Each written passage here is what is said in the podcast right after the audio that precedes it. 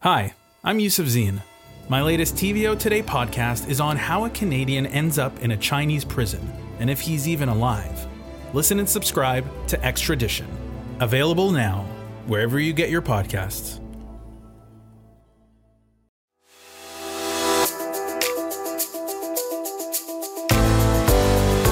Welcome, everyone, to the OnPoli podcast. I'm Steve Paikin. And I'm John Michael McGrath. Today on the pod, Ontario's capital city has a new mayor. We'll take a deep dive into the election of Olivia Chow as Toronto's 66th mayor. We've got mail, and we'll spend a good chunk of time responding to your letters and emails. And someone out there is going to get a copy of Steve's new book on former Prime Minister John Turner. We'll do a draw at the end of the show to find out who won, so stick around. It's Tuesday, June 27th, 2023, so let's get to it. JMM, this is our last podcast of this broadcast season. We're going to take a bit of a summer break, so we are going to spend more time than normal answering questions and comments from listeners on this podcast. But first, thank you, Toronto. Thank you, everyone. wow, what a night. if you ever doubted what's possible together, if you if you ever questioned your faith in a better future and what we can do with each other, for each other, tonight is your answer. Ontario's capital city has a new mayor, and it's Olivia Chow. She captured 37% of the total votes cast, which I suspect I don't have to tell anyone, is the lowest percentage a winning candidate has ever garnered in the amalgamated city. That goes back to 1997. In fact, it's the lowest total in my lifetime. Having said that, when she first ran for mayor in 2014, she only took 23% of the votes. So this is clearly a better night for her. And her victory, JMM, is historic in many ways.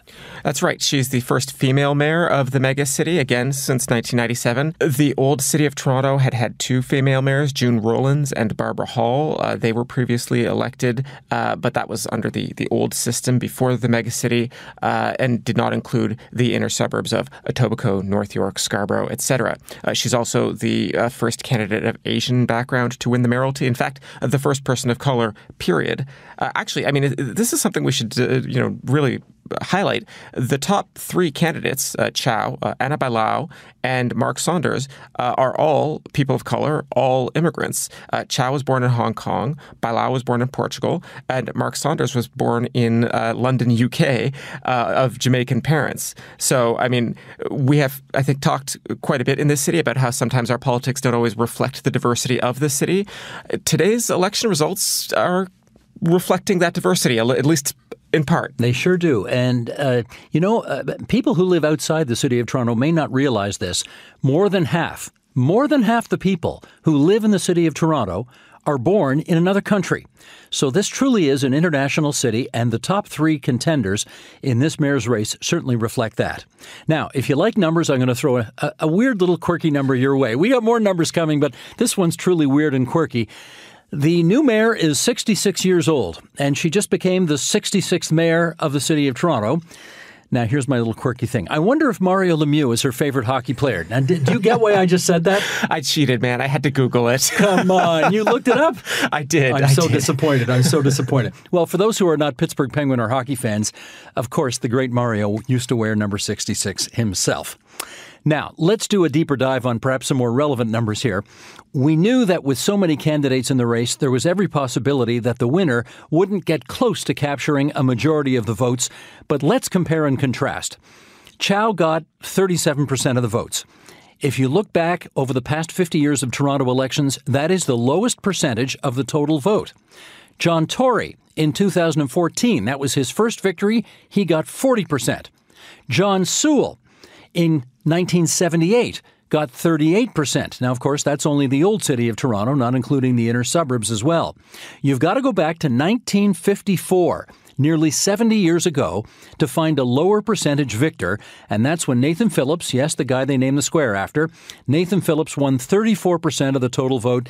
So Chow's 37 is the lowest number in nearly a lifetime. Now, I mean, you mentioned John Tory uh, winning in 2014 with 40% of the vote, and I, I, I feel like we're going to get letters about this. Nobody's saying that the, the win is illegitimate, but it is a notable fact of this um, that she did not get a, a huge majority uh, or even a particularly large plurality. Uh, even if you just look at the raw vote count, uh, eight months ago, John Tory won the, uh, let's say, underwhelming election uh, victory of a pretty low turnout campaign with 342,000 votes. Eight months later, Olivia Chow has won a higher turnout uh, election with about, uh, last time we checked, it was 260,000 votes. I think that number's probably gone up. In 2014, uh, Olivia Chow came in third with 227,000 votes. Uh, so she has increased her, her absolute vote count a little bit uh, versus what she got almost a decade ago but just nobody could call this a landslide. Yeah, and having said that, you know what? Uh, we got we have to give her her due. In politics, a win is a win is a win. Absolutely. And she won. There's no question she won. Uh, she won with a campaign that many, including yours truly, and I think you as well, said was an underwhelming campaign. Hardly the stuff that really motivated people to get out and vote, as the numbers today indicated. How did she do it? Well, she did it by putting together a coalition of big margins in the old city of Toronto and close victories in Scarborough, interestingly enough. Ana Bailão, who came second. Despite Doug Ford's endorsement for Mark Saunders, Bailão won every ward in Etobicoke and almost every ward in North York, two of the bigger inner suburbs. But she lost in her own former ward of Davenport. How about that? That was Chow territory. She didn't have the numbers in the old city. I think it's worth noting that you know Chow may be the big winner tonight, uh, but there is a big loser, and uh, it's the premier. It's Doug Ford. His endorsement for Mark Saunders seems to have carried basically zero weight, uh, as Saunders came in a distant third. Uh, I mean, he did come in third in a ballot of 102 people, so that's not nothing, uh, but a very distant third, less than 10% of the vote. Uh, John Tory's endorsement of Bailão seems to have been substantially more helpful. it was was not, however, enough to propel her over the top. But I mean, she did have a pretty large gap to close uh, before Tory made that endorsement. So there might be an argument that Tory's endorsement, you know, really uh, narrowed the gap much more. But honestly, I think we said this last week. The polls have been very, very noisy, and it's very difficult to say, really, with any confidence, what's going on. Although we, we should point out, Main Street was the only polling outfit that had Bailão consistently in second place, whereas all the other pollsters, yeah. like four or five other yep. agencies, had Bailão well back of the pack with all the rest of the, the gang. Uh, but Main Street, as it turns out, now mind you, they did most of that polling before Tory's endorsement. Yes. But it turns out they're right. Well, and I, I spoke with somebody on a, a different campaign. I'm not going to identify them. And, and they said, you know, look, we got to acknowledge at least the possibility that Main Street is seeing something that nobody else is. And I don't know eh, how much credence I want to give that, but certainly with the results of tonight, you can't dismiss it entirely. Indeed. Now, traditional bases of support are usually extremely helpful to candidates in their bid to become the mayor. Boy, was that not the case tonight. Josh Matlow, Mitzie Hunter, Brad Bradford, their bases basically abandoned those candidates. Matlow came third in his own St. Paul's ward. Mitzie Hunter came fourth in her own Scarborough Guildwood ward. I guess I should call it a riding, the part of Toronto she used to represent when she was at Queen's Park. Bradford, Brad Bradford, well back all over the city, including in his own Beaches East York ward. And I have to say, the MPP for Beaches East York uh, what do we call her? 4M, Mary uh, Margaret, Mary McMahon. McMahon. Yes, she didn't endorse Bradford, so that was uh, again somewhat awkward. No, and I, I will also add just about uh, Mitzie Hunter. Uh, at some points in the night, it looked like she might come in uh, behind Chloe Brown, a, a, woman with substantial policy weight. She's a very, very smart, very energetic candidate, but no, no elected political experience. And Hunter left a you know a substantial political career at Queens Park to to run in this race. And uh, I, I, we haven't checked the numbers uh, yet as we're recording this, but uh, she was only about a thousand votes ahead of Brown. So, I mean, it was notable. I will put that. And then you've got Anthony Furey, who really didn't have any um, institutional support from the conservative movement in this town, although he did have some uh, notable conservative figures, including Jordan Peterson, uh, who endorsed him. Uh, came in fourth behind Saunders, but well ahead of Matlow, Bradford, uh, Perruzza. Uh, shout out to Giorgio Mammoliti, who was also running in this race, and I think uh, maybe his family voted for him. but not more, not much more than not, that. Not that much more than that. No. Yeah.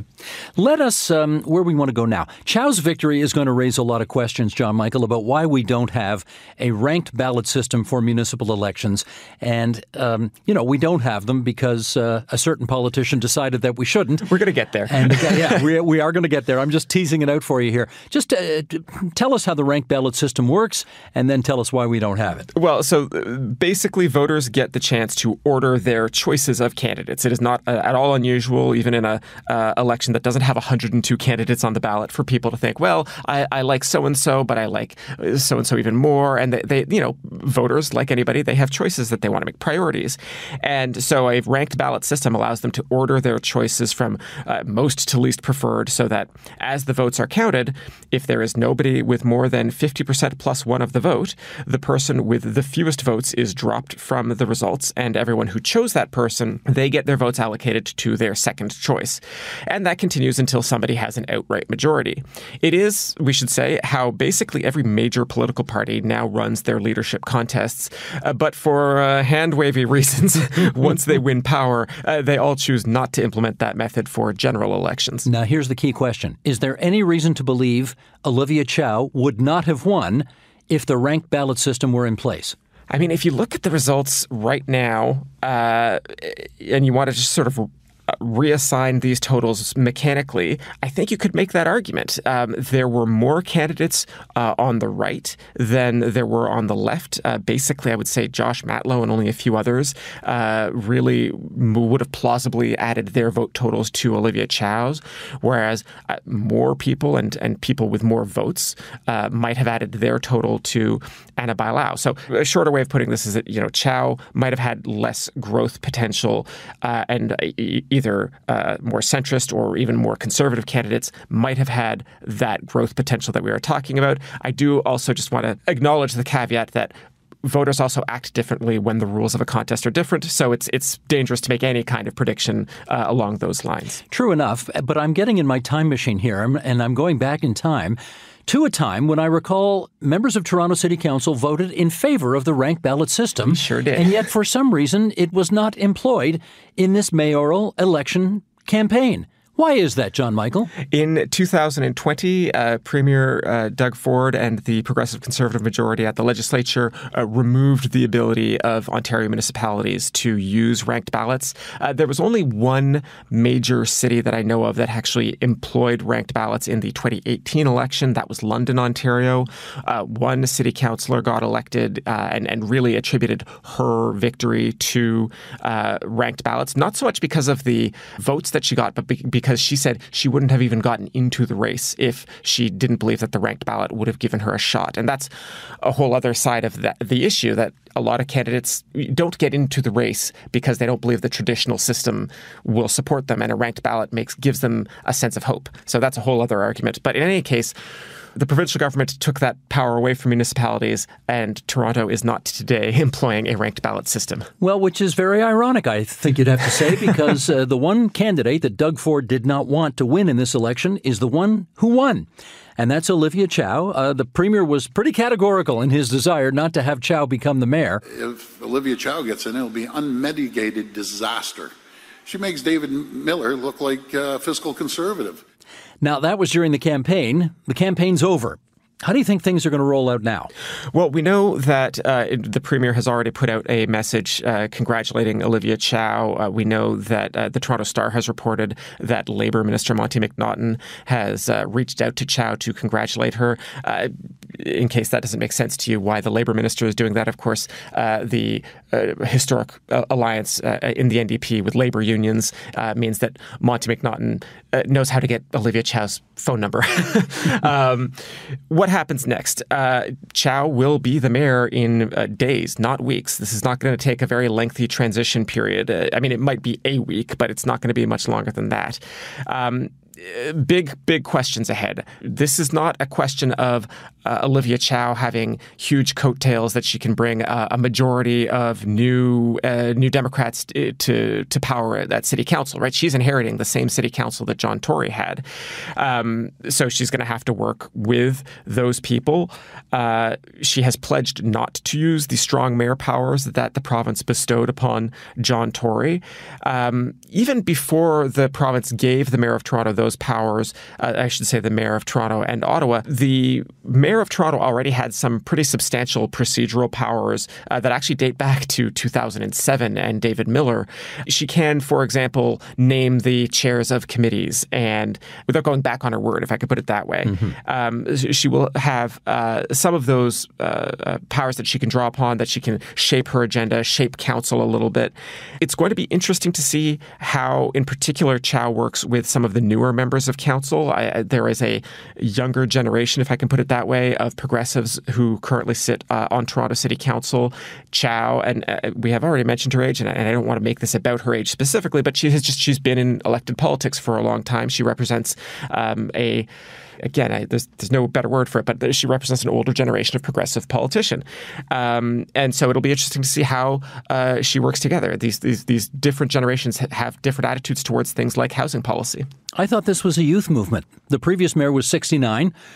Olivia Chow, 66. This is a, a, a new generation of Relatively politics, sprightly. there we go. Well, as we suggested, Premier Ford hasn't exactly been discreet about who he was supporting in this campaign. Uh, he said at the beginning of the campaign he was going to stay out of it, and then he came out for Mark Saunders and put Saunders' sign on his lawn. Um, well, and then there was ex Mayor John Tory, who also said he was probably going to stay out of this campaign, and then in the dying days publicly endorsed Ana Bailão. That candidate is the best choice to lead this city forward and to bring it together every day, as I tried so hard to do and as you have to do. Her name is Ana Bailão. Tell me, John Michael, did did we expect that to take place? Oh, uh, what is it they say? Making predictions is hard, especially about the future. Uh, yes, our, our listeners may remember that just last week I predicted that uh, since Jennifer McKelvie, the deputy mayor, was making her endorsement, that that was a sign that John Tory would not uh, make an endorsement. So I, I think this does mean that this is the closest we are going to get to the ex mayor wading into the race to succeed. Him. Yeah, uh, I blew that call, I guess. Hey, listen, you're you're not out there by yourself, buddy. I, I think I said right after you, I'd be 99% guaranteed sure John Tory was going to stay on the sidelines during this campaign, and he did not. He came in there at the 11th hour. He did a video for her, uh, for Bailão. He did some uh, robocalls for Bailão. Yep. And yet, uh, while it helped ensure that she came second, she's still, uh, what, 34,000 votes behind. So didn't exactly close the gap. No, didn't exactly. But again, I, I, I think I, I, just really want to emphasize how. Um, interesting and, and I'm just going to try and use the neutral term interesting it is to me because John Tory Doug Ford, both uh, prominent Toronto conservative politicians. They both made endorsements in the dying days of this campaign, and one of those endorsements mattered and one of them did not matter at all. And it is fascinating to me that it was John Tory's that mattered because I would think if you are a conservative leaning person in Toronto that Doug Ford would be the more prominent, like he, he would be the standard bearer in my brain. Now, maybe I've just got Queen's Park brain, right? and like that's a thing that happens. Um, but I, I, I genuinely find it fascinating that John Tory's endorsement mattered and Doug Ford's basically did not. Let's um, let's make one more point, and that is that for about 35 years in public life, Olivia Chow has in effect been playing second banana, first of all to Jack Layton, the former leader of the NDP, and her husband, and now, if I can put it this way, and I mean this only with respect, in some respects, to the ghost of Jack Layton.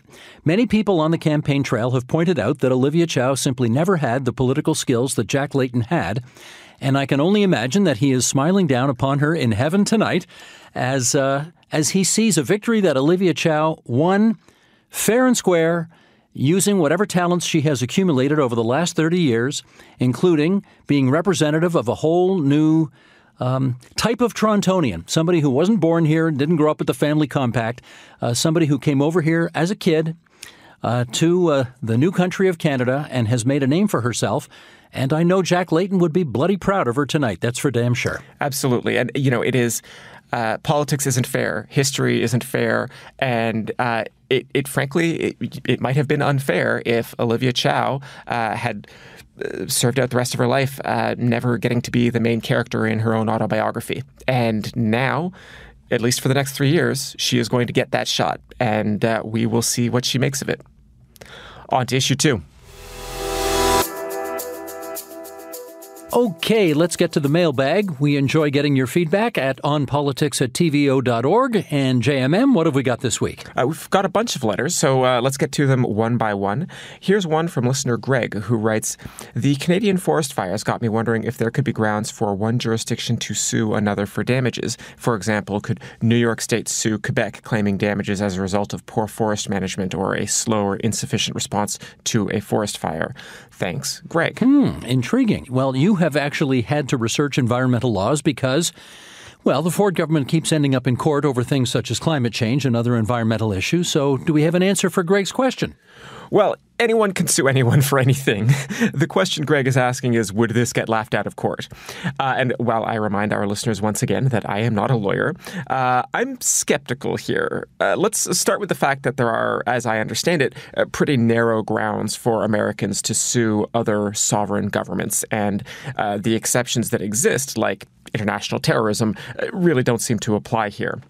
But let's go further for a second could Canada and the US sign a treaty that gave people standing to sue over cross border air pollution? Setting aside for the moment why the federal government would ever actually want to sign a treaty like that, here you have another problem that the Canadian Supreme Court has held that the federal government's treaty making power can't be used to infringe on the jurisdiction of the provinces.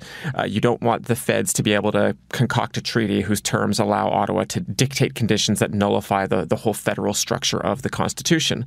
Uh, this actually came up when the feds were negotiating the uh, free trade agreement with the European Union because the uh, Europeans had gotten quite frustrated at the fact that they thought they were signing a deal with the national government, and it turned out that the provinces had all sorts of procedural rights that uh, got in the way of it. So actually, when they were negotiating that treaty, the federal government did the work of making sure to get the provinces on board. So for the purposes of this question, you know, you would actually need to get the provinces to agree to, in effect, allow themselves to be sued by foreign citizens over their forestry management practices, which doesn't seem very likely to me. Hmm. So, no lawsuits over wildfire air pollution in our future. Probably not. But one issue I do want to put on our listeners' radars, and it's kind of related, uh, since we are talking about climate liability, is the notion of suing fossil fuel companies for climate pollution. Here, the argument is different. There is a substantial documentary uh, uh, record that fossil fuel companies knew the science of climate change, often better than the government did, decades before it was common knowledge, and they spent huge sums of money trying to derail climate policy. Uh, environmental groups have tried to bring this to court as effectively a kind of fraud, not unlike Big Tobacco's fraud cases in the 1990s. Uh, and earlier this year, the NDP at Queen's Park introduced a private member's bill that would give people standing to sue fossil fuel producers. Now, obviously, that bill is not likely to go anywhere with the current makeup of the legislature, but it's definitely one area that climate activists are working on. Great. Okay, Greg, hope that helps. Here is now another letter, this one from Andrew, who writes Dear Stephen John Michael, in the mail call segment on one of your recent episodes, JM mentioned Ontario owes debts going back to 1867, which prompted me to wonder if Ontario had assumed any debts that predate Confederation. The British Crown paid off South Sea Bubble and Napoleonic War debt, a mostly symbolic gesture in 2014, so some obligations can be very long lived. Sincerely, Andrew. Like this one. Uh, yeah, no, I, I, like this one. Uh, this, it turns out, is another constitutional question. The British North America Act, what we now call the, the Constitution Act of 1867, says that the Dominion government, what we now commonly call the federal government, uh, assumes all the public debts of the provinces that were joining in 1867. Remember that the provinces of Ontario and Quebec were created out of the old single province of Canada. That province had debts. And part of the bargain of Confederation was that the new Dominion government was going to get most of the important taxing powers. So, in exchange, it was going to lift the debt burdens off of the provinces who were joining. But it wasn't a blank check either. Section 112 of the BNA says that the provinces of Ontario and Quebec would be liable for any debt above and beyond 62,500,000 Canadian dollars of the day. uh, and the Dominion would get to charge them a 5% interest. So, of course, because it's Canadian politics, there's a dispute between these brand new provinces and the federal government over exactly how much debt they would end up responsible for, how it would be paid for. And of course, it ends up being litigated for years. It, it does, in fact, go to the Supreme Court of Canada. But before that, in the 1870s, the federal parliament essentially increases the level of the debts it was willing to take over from Ontario and Quebec to uh, over $73 million in change instead of the, the constitutionally set 62 million. Uh, I could go on for a bit more about this, but I won't. I already have. Uh, simply to say, Andrew's question was Did Ontario assume any debts that predated Confederation? Uh, and the answer is uh, at least a little, yeah. Uh, I, I, couldn't, before we had to start recording, I couldn't confirm whether we are still paying any of those debts down, which was another part of Andrew's question. Um, maybe we'll have to get that in September. I think it's hilarious that you had any clue about the answer to this question without having to look it up. So good for you anyway. Well done. Here's an email from listener Tomek who writes, Love your podcast. Thank you very much. Since you mentioned both Bonnie Crombie and a number of Ontario political dynasties in one episode, maybe you would find it worth your and your listeners' time to talk about Crombies in Ontario and Toronto politics. Were they related? How politically similar were they? Thank you again, Tomek. Okay, the two most famous Crombies in public life are, of course, David, who was the mayor of Toronto from 1972 to 78, and then a federal cabinet minister in Brian Mulroney's government, and Bonnie, who's a former MP, current mayor of Mississauga, and also an Ontario Liberal leadership candidate at the moment. Now, they do have a lot in common both mayors. Both won three elections as mayors. Both members of parliament, although Bonnie was only in opposition while David got into the Mulroney cabinet. As to whether they're related, the answer is probably distantly. But having asked them both about this, neither one knows for sure, and they don't know how. The suspicion is that they're from the same clan back in the old country. And of course, we should establish here that the connection would only be through Bonnie's former husband. That's how she came to be known as Bonnie Crombie. She was actually born Bonnie Stack and identifies ethnically as Polish, which is her mother's background. As a McGrath, I can only say that I too know the pain of having a surname that lots of other people have. uh, for many years, people asked if I was related to one of the writers on The Simpsons. And what's the answer? Uh, no, no, I am not. Oh, you wish you were. Yeah. Let's do one more, shall we? Here we go. My name is Mo, and I am a big fan of the podcast. With so many mayors in Ontario getting strong mayoral power, how do you think this will affect the election going forward? Love the podcast. Go Ticats. Hey, love the Ticat reference, Mo. That's really good, even though our team is off to a horrible start this year.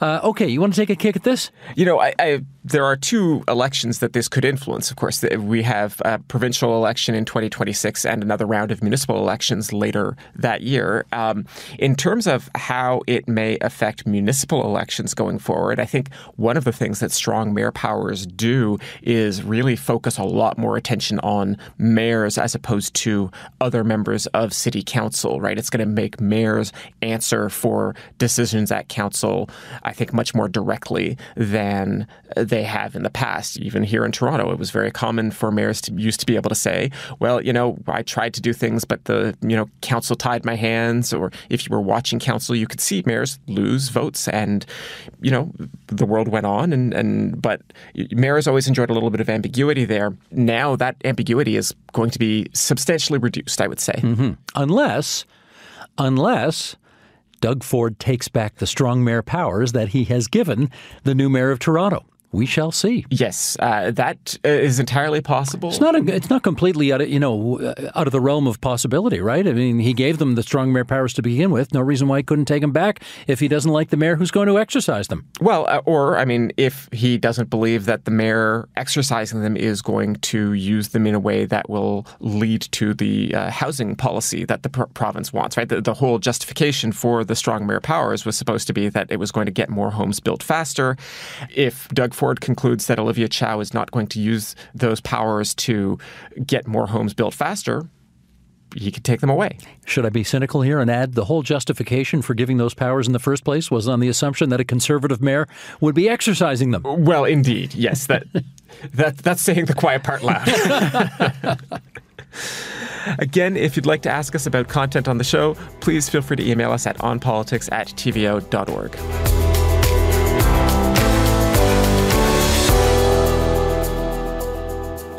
Well, you have waited, you have liked, you have reviewed, and you have sent us emails. And now we are going to do our draw for a signed copy of my book on former Prime Minister John Turner. JMM, are you ready? I am as ready as I'll ever be. I Steve. bet you are. Uh, Matthew, in the other room, you want to give us a drum roll, please? JMM, please reach into the bowl and pluck out a name of the lucky person who's going to get this new book. All right. Congratulations. Simon L., who is not a brother in law or anything of yours, right? to the best of my knowledge, I am not related to anybody named Simon. Congratulations. You have just won a signed copy of John Turner, an intimate biography of Canada's 17th Prime Minister, uh, written by some guy named Paikin. Mm. Uh, I'm not really familiar with his work, but I hear he's not bad. uh, our producer will reach out to you for your mailing address. Uh, a big thank you to everyone who sent in a rating or review for this contest. You have helped put our little podcast uh, on more people's radar screens, and we are grateful. Thank you, Simon, and good luck. I hope you enjoy the book.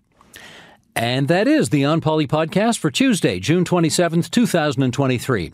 Please remember to check out our newsletters. You can subscribe at tvo.org slash newsletters.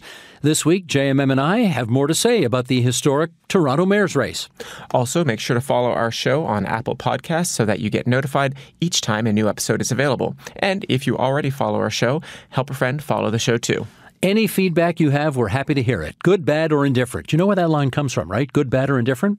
That was John Turner's line. Oh. Whenever they asked him about polls, Mr. Turner, what do you think of the new polls? He always say, I never comment on polls, good, bad, or indifferent. So I stole the line and use it here as an homage to him. Very anyway, nice.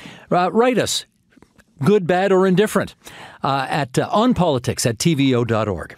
This week's episode was produced and edited by Matthew O'Mara. Our managing editor is Shahiyar Teshvidi. Production support from Carla Lucchetta and Jonathan Hallowell. And as mentioned, we're going to take a bit of a summer break, but we'll be back before you know it. So enjoy Canada Day this Saturday as our country celebrates its 156th birthday. And until next time, bye bye. Happy Canada Day, everyone. And in case you don't hear from us, happy Simcoe Day and happy Labor Day, too.